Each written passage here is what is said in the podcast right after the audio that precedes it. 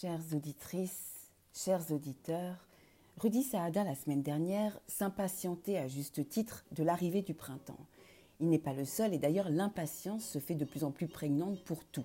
Et tout se passe comme si notre réponse au nombre de patients était proportionnelle à notre impatience. Or, nous avons toujours appris que l'impatience n'était pas une bonne chose, qu'elle rend impulsive, notamment sur Twitter et autres réseaux sociaux, colérique, on zappe, on grogne, sans modération. Elle engendre grossièreté, mauvais esprit. Elle n'est pas la meilleure amie de nos victoires qui se préparent sur un long terme. Alors, on tente de prendre des cours de yoga, de relaxation, de regarder sagesse bouddhiste le dimanche matin parce qu'il parle tellement lentement que notre impatience est challengée.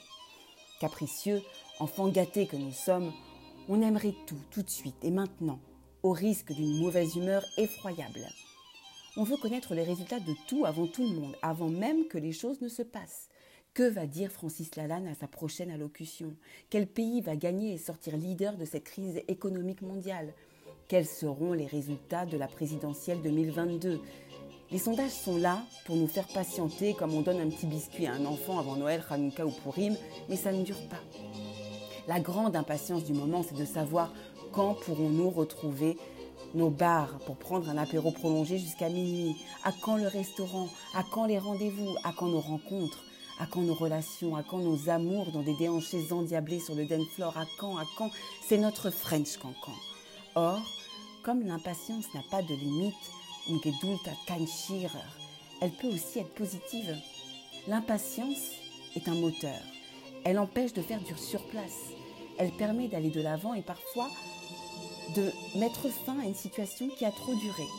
Être pressé, c'est avoir de l'énergie pour le changement, c'est vivre un bouillonnement intérieur, ne plus tenir en place jusqu'à cette nuit avec lui ou avec elle, jusqu'au jour J ou d'idées.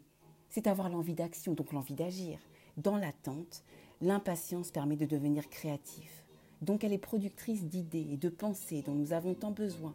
Personnellement, il me tarde déjà de vous parler chaque semaine tout à fait consciente que le génie est une longue impatience.